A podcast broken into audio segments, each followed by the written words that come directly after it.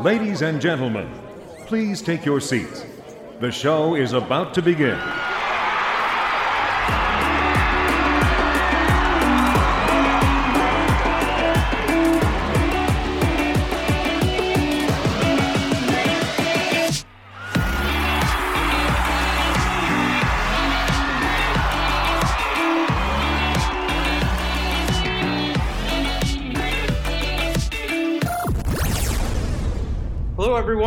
This is Andy DeLeo, better known as Cancer Geek. Welcome to our fifth podcast, At the End of the Day. This is a show about the lost art of medicine for those who are dissatisfied with healthcare's status quo.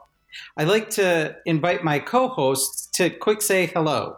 Hello, Andy. Well, hello. How are you gentlemen doing today? And I use gentlemen very loosely. Fantastic. Well, I resemble that remark and say, doing well. Glad to be here.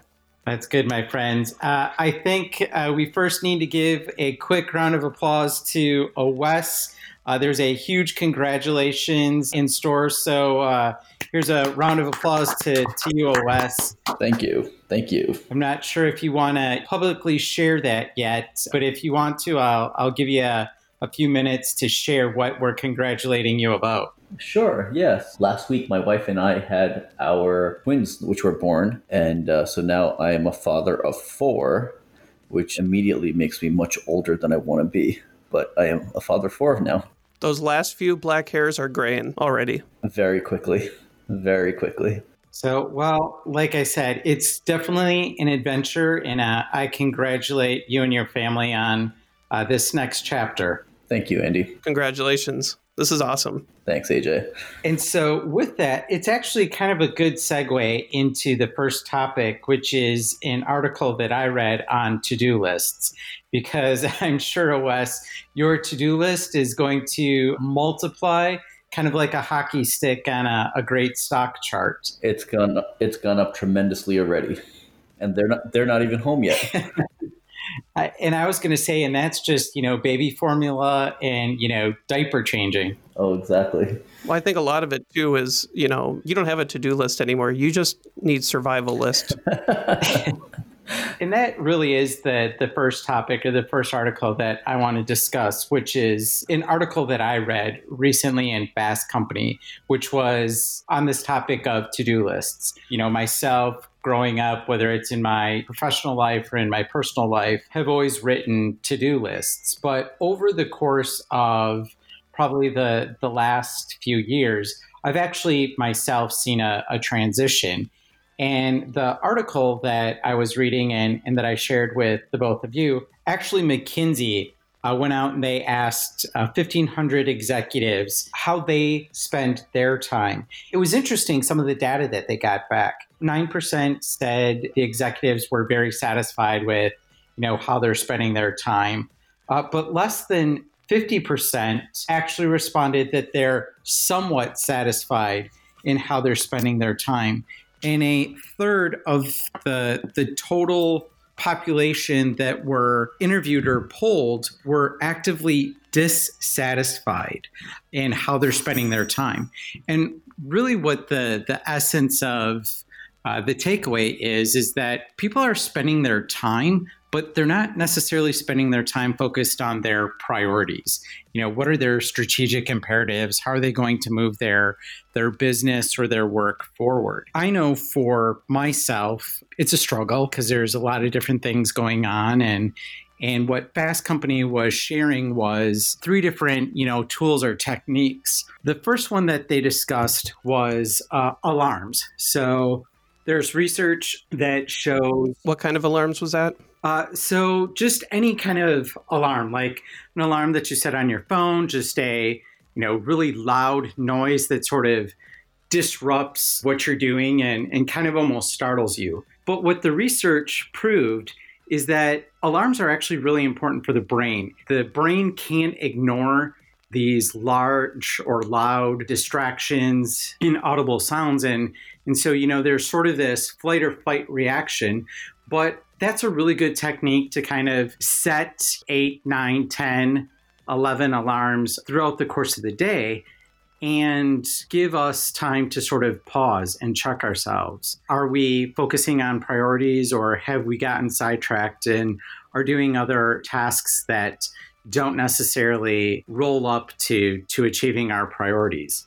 The second tool that they highlighted, which is something that I practice, is just in time learning. We're busy, we've got topics, or we have other deliverables that we need to meet, whether it's this week or the next week. And we don't necessarily have time to do a lot of research and prep work. And so there's this concept of just in time learning, which is doing a deep dive on the one or two tasks that you need to deliver in the next one or two weeks to keep progress moving mm-hmm. with the project or, or the strategic imperative. And that really breaks down into sort of two subcategories. The first being relevant. So I'm going to do research just in time to what the topic is in order to kind of move the process along in the next milestone. The second aspect is actionable. I'm going to do research on information that I can actually take some insights from, and it allows me to take action to again move the process forward. And then the third tool that they described, which is another tool that I like to use, especially on Friday afternoons or Sundays, is uh, is the the 20% itch rule. All of us, from a creativity, exploration perspective, we like to be inquisitive. We want to push ourselves. We want to learn about new topics, themes, information. And how do we dedicate 10 to 20% of our time during a week to give ourselves that ability to dive into new topics or interests or, or items that we want to learn about. And the research also showed that free thinking, mind wandering is actually linked to better moods, increased productivity, and really achieving and defining more concrete goals. So those were the three tools. And really where I wanted to, to get to the topic of this is what are some tools that either of you use in trying to make sure that you're focused on the right work versus getting sidetracked in tasks that maybe don't necessarily lead to achieving strategy? Well, that's a good question. I think a lot of this is really intriguing as to how it's science based, but it's something that we all kind of intuitively know or feel in our bones as human beings that we need time to let our minds just rest or wander. I, I call it sometimes the fire gazing paradox. We need time to just stare at a fire and think of nothing. What I'd like to do is I will, in my working from home office, take a half hour in the afternoon put on some relaxing meditative spa kind of music and i have a blackout face mask and I'll just kick my chair back and just relax for a half hour and I might fall asleep. I have an alarm set. It's just that time to be still and to be calm and it helps kind of flush out everything in my brain where I can clean everything up, all of the emails that have been coming in back and forth during the workday. I can reprioritize what I need to do next and focus on that. Even if my day's been laid out, nine times out of 10, especially with the kind of work I do, I can plan my day and within one hour of the day starting, it all goes to pot. So I just know that I need that for me personally. I need that time to just disconnect, turn my phone off, turn my computer off, put on some calm music, and just chill for a half hour. And that tends to be a great way to reset. You know, that really sounds so relaxing just thinking about it right now and envisioning being able to kick back and put on, uh, you know, blinders over your eyes and just kind of kick back and just listen to soft, soothing music like that. Like that. Oh, look at that! I'm like setting that. an alarm. Sorry, like I... that. so no, my anxiety just went up twenty percent. I know exactly. so, so Andy, when you talk about alarms, is that the kind of sound that you want? Something that startles you? For me, an alarm has to be something like that, or else I'll just ignore it. Honestly, when it comes to you know tasks and focus, I've actually never used alarms it was a tool that they mentioned in the article that I thought was interesting and am maybe considering thinking about trying it in the next week. But alarms in general, I've never really used in, in that fashion. I basically use it to wake me up in the morning and make sure I stay up. Yeah, it's interesting. I've never used alarms in that fashion either. And for whatever reason, I've just kind of adapted. My body has adapted where I don't even use an alarm for the morning. I just kind of naturally wake up almost at the same time every single day. So I really have no need for alarms. I can't remember the last time I actually set an alarm. Um, so some a sound like that would just startle me and I think t- throw me completely off focus. I think it's interesting of a concept to set alarms to refresh and regather. And you know, I think the idea behind it is to prevent yourself from getting sidetracked on different projects that you should not be focusing on. And that's why they want you to set so many alarms every hour, every 45 minutes, just to refocus yourself. I find I do better with the to do list. And it's something about actually writing down the task at hand and actually checking off a box or next to it or crossing it out that makes me feel good about the task that I've completed and motivates me and uh, encourages me to continue going forward and you know clearing out that checklist before I end my day. That's kind of worked well for me. What about you guys? I mean, I know Andy, you alluded to you don't use the alarms, but you use a second methodology. What about you, AJ? What do you what do you typically do? Well, for me, I am somebody who is an adult with ADHD. So I use reminders, alarms, all sorts of different things to help my brain remember things. So I have specific alarms set on my phone for when I need to take my Ritalin or need to take care of something. That's a everyday kind of thing. I also use personally I use a to-do app called Todoist and what I set up and structured was okay, every Monday and Thursday, I give the kids a bath. So those are there on my daily to do list, those kind of routine habits, so I can make sure that I'm getting those done. Now, the big struggle for me is making sure I check that every day and actually do them. But I try to set up specific routine habits that may look like a to do list, but for me, it's just creating those good habits to help my brain focus on the task at hand. And many times when I sit down before I start the day, I'll look at everything and say, okay, these are the three things that I have to get done today. Nothing happens until I get these three things done. So I do the whole swallow the frog mentality of the most difficult thing, the most pressing matter, get that done first. And that's just something that I think was ingrained as a kid in my mind from my parents where it was you get your work done first and then you play. So I always make sure to get the most important task done first that day and then move on to the next thing. You know, I think that's uh, a really good point. I know for me growing up, it, it was the same training or, or, philosophy of, of my parents is, is go to school, you come home, do your homework right away, and then you can go out and play or whatever you want to do on in your free time. I try and do those most important tasks on a daily basis. My reality is whether I start at 6:30 or 7 o'clock in the morning, for the most part, on eight hours of solid calls. And so, what I've started to do is wake up an additional hour early in the morning so that way I can use that time to set the tasks for the day I can think of what I've accomplished the day before, what I need to accomplish that day, the additional time that I have, I can use for exploration and, and whatnot. And then I also set the same time at the end of each day to make sure that I've accomplished what I needed to, new tasks or new things that I need to think about for the rest of the week uh, I write myself a note uh, at the bottom of a, a, page, and I keep multiple notebooks. I've got one for notes that I take during calls. I've got one that is more for strategy and, and tasks at hand.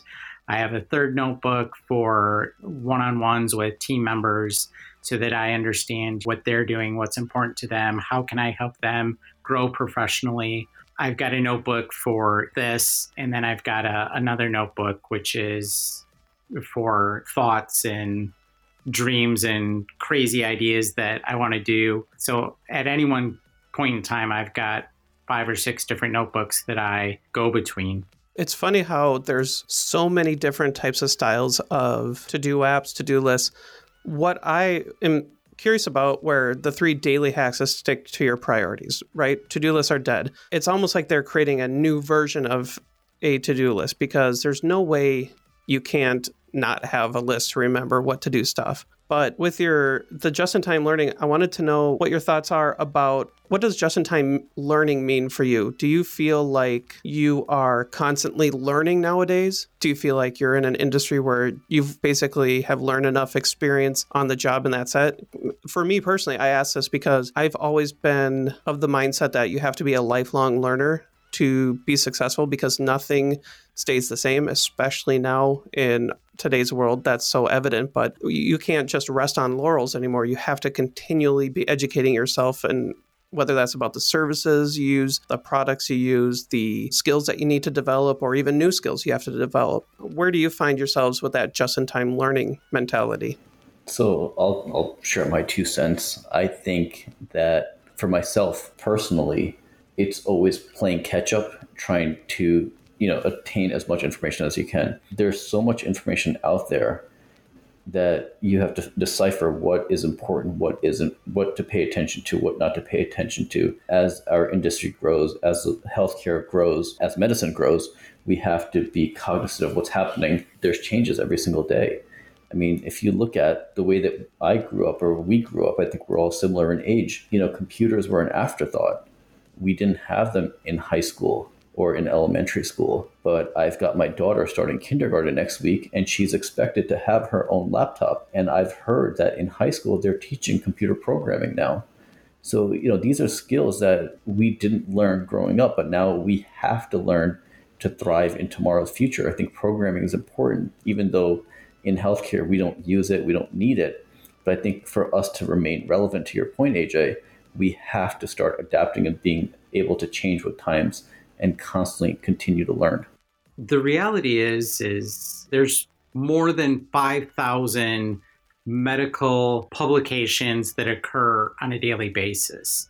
So just the volume of content that's produced in any given day, given week, month or year, there's no way that any one of us can can keep up with that. You know, as you look to to technology and in, different items like that, I've got probably 12 or 13 different RSS feeds that come to me at the end of the day by topic and I open them up and very quickly I do the the scan and those items that are important to me are the ones that I click on and and I read.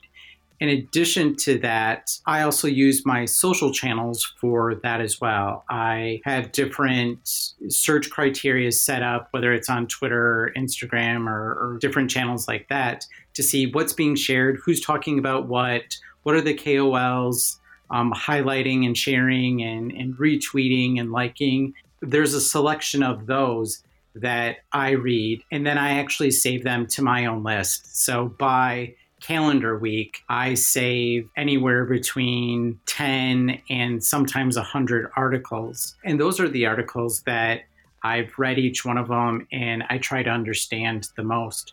So that's actually sort of my hack for just in time learning is I, I look to those that I respect, I look to adjacencies, I look to where I want to explore I find those people that I think are the most knowledgeable or the most trustworthy. And it's really sort of copying what they're reading, what they're sharing, what they find interesting. And that's kind of how I build my knowledge base. Let's go over to a Wes and talk about a new phobia that's developing, which might actually lead to Andy's Pavlovian response to his notification. So I don't know if you guys have heard of this, but nomophobia is the first time I've heard about it and it is short for no mobile phone phobia. Apparently, becoming a widespread phenomenon, nomophobia is a fear of being without a mobile phone. This is extremely common amongst college students and is associated with lack of and poor sleep health. So, a study was conducted with about 327 college kids, approximately about 20 years old, to determine if they suffered from nomophobia. It was determined that 89% of students suffered from moderate to severe cases of nomophobia. What participants did in the study was they completed several questionnaires, including the nomophobia questionnaire, Epworth Sleepiness Scale, and the Sleep Hygiene Index. They found that college kids who experienced more nomophobia were also more likely to experience sleepiness and poor sleep hygiene, such as taking long naps throughout the day and inconsistent bed and wake times. I don't know about you guys, but I don't recall having consistent sleep cycles during college or regimented sleep cycles as I try to have now. so, uh, I don't remember sleeping in college. Yeah. So, I mean, I don't know if this is really something that they should be looking at college kids for. I mean, I think it'd be interesting to look at this, uh, you know, conduct a study similar to this to individuals that are either working, you know, the working generation, or the retired generation, see what the difference is between the two generations. I think that would be an interesting contrast rather than trying to base a study off of college kids. Because as you know, I mean, between cramming for exams, partying, doing all the other things that, you know, college kids will typically do, uh, you can't really rule it out to, to be nomophobia. Uh, nomophobia. What are your thoughts? Well, to resist the urge to say those darn kids and their technology these days, I think that this can be a very real thing. And I see it in people who are engaged on their phones quite a lot.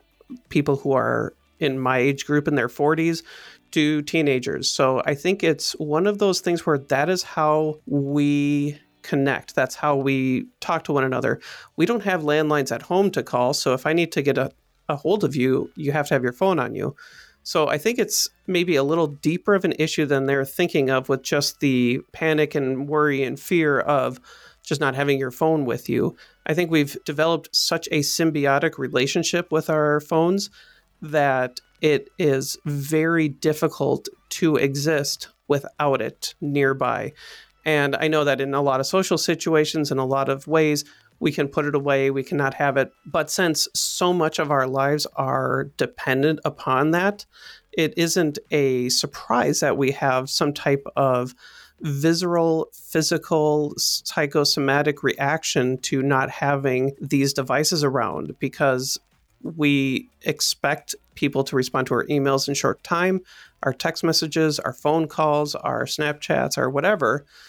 We have that cultural expectation now that we're reachable 24 7. And if you haven't drawn healthy boundaries, then not having your phone next to you can cause these issues and these fears and probably even manifestations of physical symptoms, which it sounds like that is happening as well. So, has the mobile phone become the world's biggest research experiment on the Pavlovian response? That's a very good question for Cal Newport, who wrote the book Digital Minimalism, which I read last year, which actually inspired me and helped me understand just how much my life was being dictated by those dings and notifications to where now outside of my phone calls, my text messages, and a few very select applications, I don't get notifications. I've turned them all off. It almost takes control of your life, creating those healthy boundaries. I'm not going to become a Luddite and smash everything because that is just not a way to live in society nowadays. But what you can do is you can actually have control to develop healthy boundaries with a lot of things with the tech boom and tech giants, you know, that cyclical cycle of the railroad barons back in the late 1800s were kind of like realizing okay we went too far now we have to course correct a little bit with a lot of these technologies that have come out in the last 20 30 years. Yeah a few i think uh, probably two years ago i wrote a piece on rings dings pings and other things uh, and you know what about wingdings uh, but it was really from the perspective of when we go back into the world of medicine and we think about the, the most sacred interface, which is between a physician and a patient. Oftentimes, there are beepers, there's cell phones, there's overhead paging, there's knocks at the door. There's all of these items that disrupt the sanctity of that conversation and, and building trust between the, the physician and the patient. And the thing that I was trying to highlight with rings, dings, and other things was the fact that we need to realize that whether it's a cell phone or other alarms, that there's a time for it and a time in which we need to, to put it away. To your point, AJ, there is a reality that maybe not for our generation, but the generations that are digital natives, they've grown up with this as part of their life. And it's, it's an extension of who they are, what they do, how they communicate, how they provide context to their life and situations, that it probably is real. Now, I would also argue, like Wes, that doing this research experiment into college age students is probably not the best demographic because there's a lot of other things that probably attribute to, you know, anxiety, sleeplessness, lack of sleep, inability to fall asleep. Probably not the best uh, segment to, to focus on from a research, but I think we do have to acknowledge that it probably is a real fear and anxiety that a lot of the digital native young adults and, and adolescents and children that are growing up are going to, to continue to experience throughout their lives. You know, so it's interesting. When I read this article, it made me think of actually my father. And I'll give you guys an example, and it's actually a pretty funny story. So, for my sister is obviously living with them now that everything is being remote. She's not in college. She's going to be taking courses at home. And for whatever reason, they decided to change their package of the Wi Fi speed. And it, it's slower now than it was historically. Uh, so my sister said to my dad, Hey, dad, when I have a, a call, you can't be on your internet. And my dad had a panic a, a, moment for you know it was interesting. He had a panic attack almost. He was like what do you mean i can't be on my phone? What do you mean i can't do this? What do you mean i can't do that? It, you know it, there is that sense of security of being connected all the time. And if i'm seeing that in a you know the older generation i'd love to see how many other parents and grandparents are kind of have this dependency on their phones if you think about it when you're getting around if you're traveling somewhere you're using google maps it has given us this dependency to know that I'll be okay as long as I have my phone and has a full battery. I can get in touch with someone. I can't get lost. I can get directions as I need. I can get restaurant food, you know, recommendations. There is that level of dependency, but when you actually take it away, like when I go on vacation, I don't take a phone with me. I don't, you know, I don't get the local SIM cards, and we travel internationally. And it's nice to not have the reliance on a cell phone and not be connected all the time. It's nice to just be unplugged you know, what, what are your experiences? What are your thoughts, guys? AJ? In the last year after reading Digital Minimalism, which I can't recommend enough, it has been a constant, not struggle, but a constant front of mind thing to be aware of the type of boundaries I create and convey those expectations to others and being purposeful about leaving my phone away. And what I want to do is try to rekindle those neurons in your brain of critical thinking and being able to go out and know that you're fine without it and teach my kids the same skills. I think a big part of it is that I was able to grow up pre internet days and be a digital native in high school, hopping on the internet for the first time and being along for the ride through every iteration of how it's been connected. So even if I leave my phone at home, I do have a secret backup plan with a cell tower enabled Apple Watch. So if I need to make a call or if I need to ask Siri something, as limited as the answers may be, I do have that. But the nice thing is is that I don't have that big weight in my pocket sitting there reminding me that it's there. And I think that there is some freedom in being able to leave your phone at home, have phone free times. I do really appreciate that when the workday is done, the phones go in a drawer and we try to focus on family time. And I think it's just adjusting and relearning those patterns of behavior we had before and understanding how to prioritize and draw healthy boundaries. I think we can get very excited. And just like I think all of our phones had at one time when we first got a smartphone, we had 150 apps on our home screen and thought we would use every one of them every single day and now maybe use a dozen at most every day. I think a part of the natural reaction to new technologies and to new things. So i think just dividing those healthy boundaries is key and something i want to pass on to my children as well. Well right now i've got anxiety because uh, i'm really trying to like add the book digital minimalist to my Amazon cart and it's on my phone and it's right there. But I, so I'm having anxiety right now, not being able to do that. For me, when I go on vacation or travel or whatnot, more times often than not, I specifically pick places that are either going to be difficult to get cell reception or are going to be painful for me to manage, whether it's SIM cards or or data plans or whatever else. And so I specifically do that because I want to be able to disconnect, be out of the matrix, and just have that time to focus on being away and rejuvenating and relaxing and being creative. The other thing that I do is while I live by my phone and my laptop and my Apple Watch. I do leave my phone at home when I'm going to go for a bike ride or a walk or exercise or something like that. The other thing that I do is I love books and I love reading. So I still get Fast Company and Inc. magazines and I'll sit down and I'll read them cover to cover in one sitting. I try and read on average one book every two to maybe three weeks, depending on what's going on. And that's really my time to be disconnected and just to be present. That's kind of how I figure out my own way to, to disconnect from my phone and technology. So, so that's what's worked for me.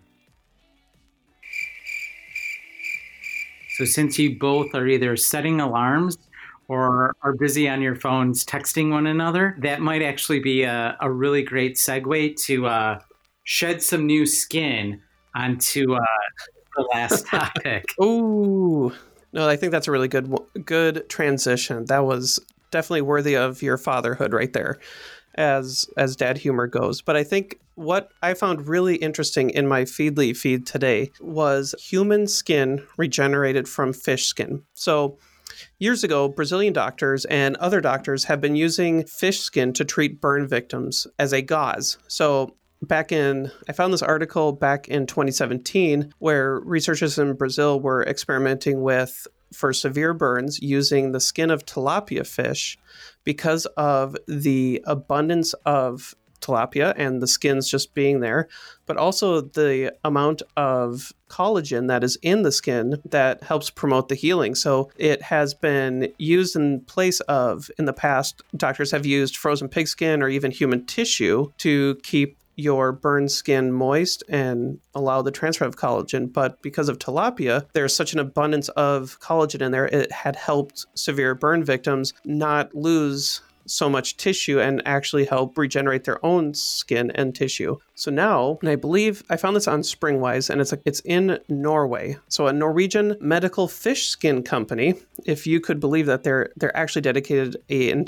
entire company to this. Kerecis is pioneering the use of fish skin in tissue regeneration and wound care. So, what I find really wild is it's codfish skin and they graft it onto the damaged human tissue and that helps recruit the body's own cells and prevents infections and is ultimately converted into living tissue maybe this is the start of chimera blending of tissues, but it's so wild that there is no disease transfer risk with cold water fish and humans. So you can't just graft skin from other mammals and hope that it works.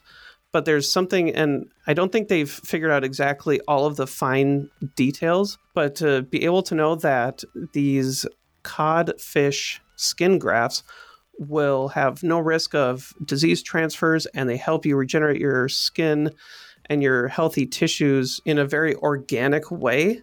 I think is super cool and super wild as far as technology goes because sometimes the technology that we see becomes so invisible and it becomes so I'm not even know what the word is, but it, it becomes something that you may have thought as something as a traditional remedy hundreds of years ago, but now we know why it works and we can reapply it and use it in a very strategic, scientific way.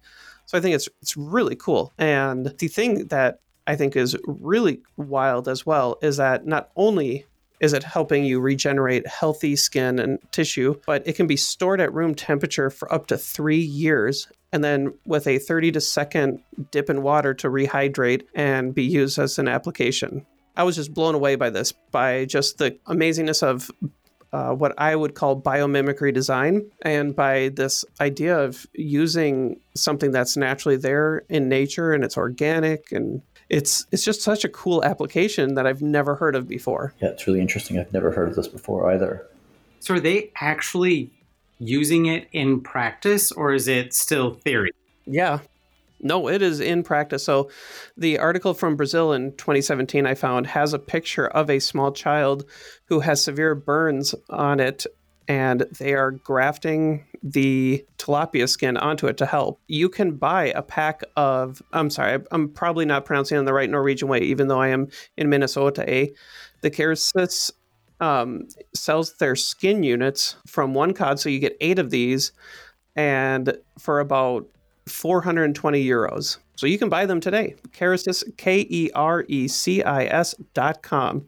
You can go, hop on their website right now and go buy some codfish. Sweet. You know, as you're talking about this, I think this is this could be a great application for certain types of cancer t- uh, cancer treatments. You know, if sometimes when you're treating patients with cancer, there's a lot of uh, skin burning, and you know we natural we try to use natural elements such as aloe vera gel to try to help the skin recover, replenish, hydrate. This could be a great alternative to that as well. Yeah, I think that's a great application, Awes. As you were sitting there and kind of stating it, I was thinking back to the clinic on where you see a lot of the, you know, skin breakdown, the skin erythema. So yeah, I I think this would be a, a really great application and an alternative. We'll have to reach out and see if others have A, heard about it, and B, if there's anyone within our circle that is actually using it or, or would consider testing it out. I think it'd be really interesting. For sure. Yeah, and I'm looking at their website right now. And as of August 27th, 2020, they secured a $21 million financing from a Silicon Valley bank. That is really interesting news. I think people are starting to find out more about them. And especially when you get the Silicon Valley bank to recognize and give you a $21 million venture check, that's a good sign. So, AJ, are you alluding that this is coming to a hospital near you? It could be. With uh, U.S. funding, that means that they, they will probably start initiating an FDA approval process. Yeah. This is one reason why I'm so intrigued by the idea of biomimicry design because you can find things that nature has perfected and iterated upon for millennia for using something with the least amount of energy resources and the most maximum effect. And if we can figure out how to replicate that for needs that we have, then we can be much more sustainable in our design and our science and also be much more effective and efficient with how we build things and how we design things for the future. As I sit here and, and I think of the, the three different topics that we discussed today, whether it's the fact of writing out lists and sort of having checklists, whether it's the fear or anxiety of being without your mobile phone or being connected, or this last one about reproduction and, and using cells from codfish to, to reproduce and regenerate growth of, of new skin. The, the whole topic is really sort of this play between what you see in biology and technology. Now, the first two topics, it's more about how technology has caused this innate reaction that dates back to you know the bell ringing salivating of dogs and that sort of pavlovian uh, response. And this one is sort of on the other end of the spectrum where it's using the natural tendencies of healing and regeneration that comes from other species and then being able to apply that in a useful and productive way with humans. At least from my perspective, I hope we see more of the latter than we do the former, just because I think the latter is that's where we need the innovation to, to come from. That's really at the heart of science and research is that we want to be able to improve the lives of people in our communities and the patients that, that they, they may become versus creating more cogs in you know the the structure of a semi pseudo business that we call healthcare and so at least for me that's kind of how I tie all of this together and sort of see how the, the different topics interweave. What about you guys? I think as we further science and technology, I think the distinction between the biological and the technical are going to start commingling quite a lot.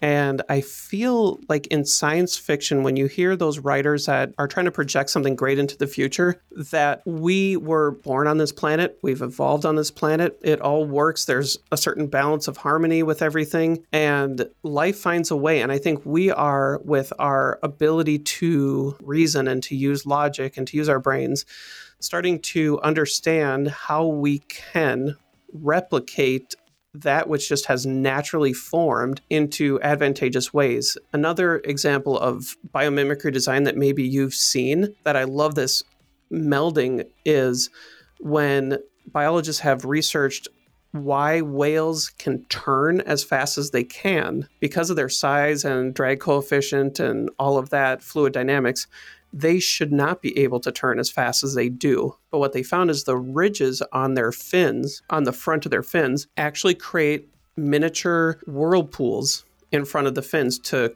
lower the drag coefficient so they can turn faster. So they used that knowledge to apply it to wind turbine blades for windmills. What they found out is that they actually generate more energy with less use, with less force, and can actually turn faster when there's a shift in wind direction. Silly little things like that, by using nature as inspiration, we're going to see that melding happen. And I think it's going to be really exciting to see how that improves people's lives in each way moving forward. Yeah, that's a that's a great example, AJ, of really taking what nature provides, putting it together, putting advanced technology into use using examples that we see with nature. That's an awesome, awesome example. I've always been a firm believer that the best technology melds into the background and dissolves, and you don't really even notice that the technology is there.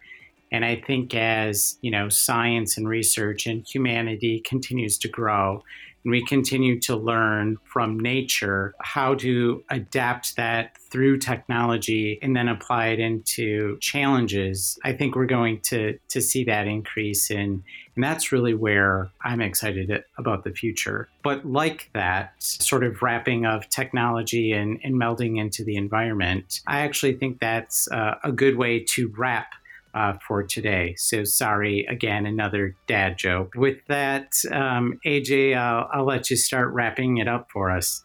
All right. Well, I've been AJ Montpetit, and you can find me on Twitter and LinkedIn because that's all I give my life to for social media, and that's at AJ M O N T P E T I T. And if you want, you can always say hello there. I'm Awes Mirza, and you can find me on Twitter at Awes F Mirza. And as always, I'm Andy DeLeo, better known as Cancer Geek. And I'd like to just remember and remind everyone this podcast is called At the End of the Day. And so, with that, remember, at the end of the day, it's all about practicing medicine, love, art, and life at the end of one.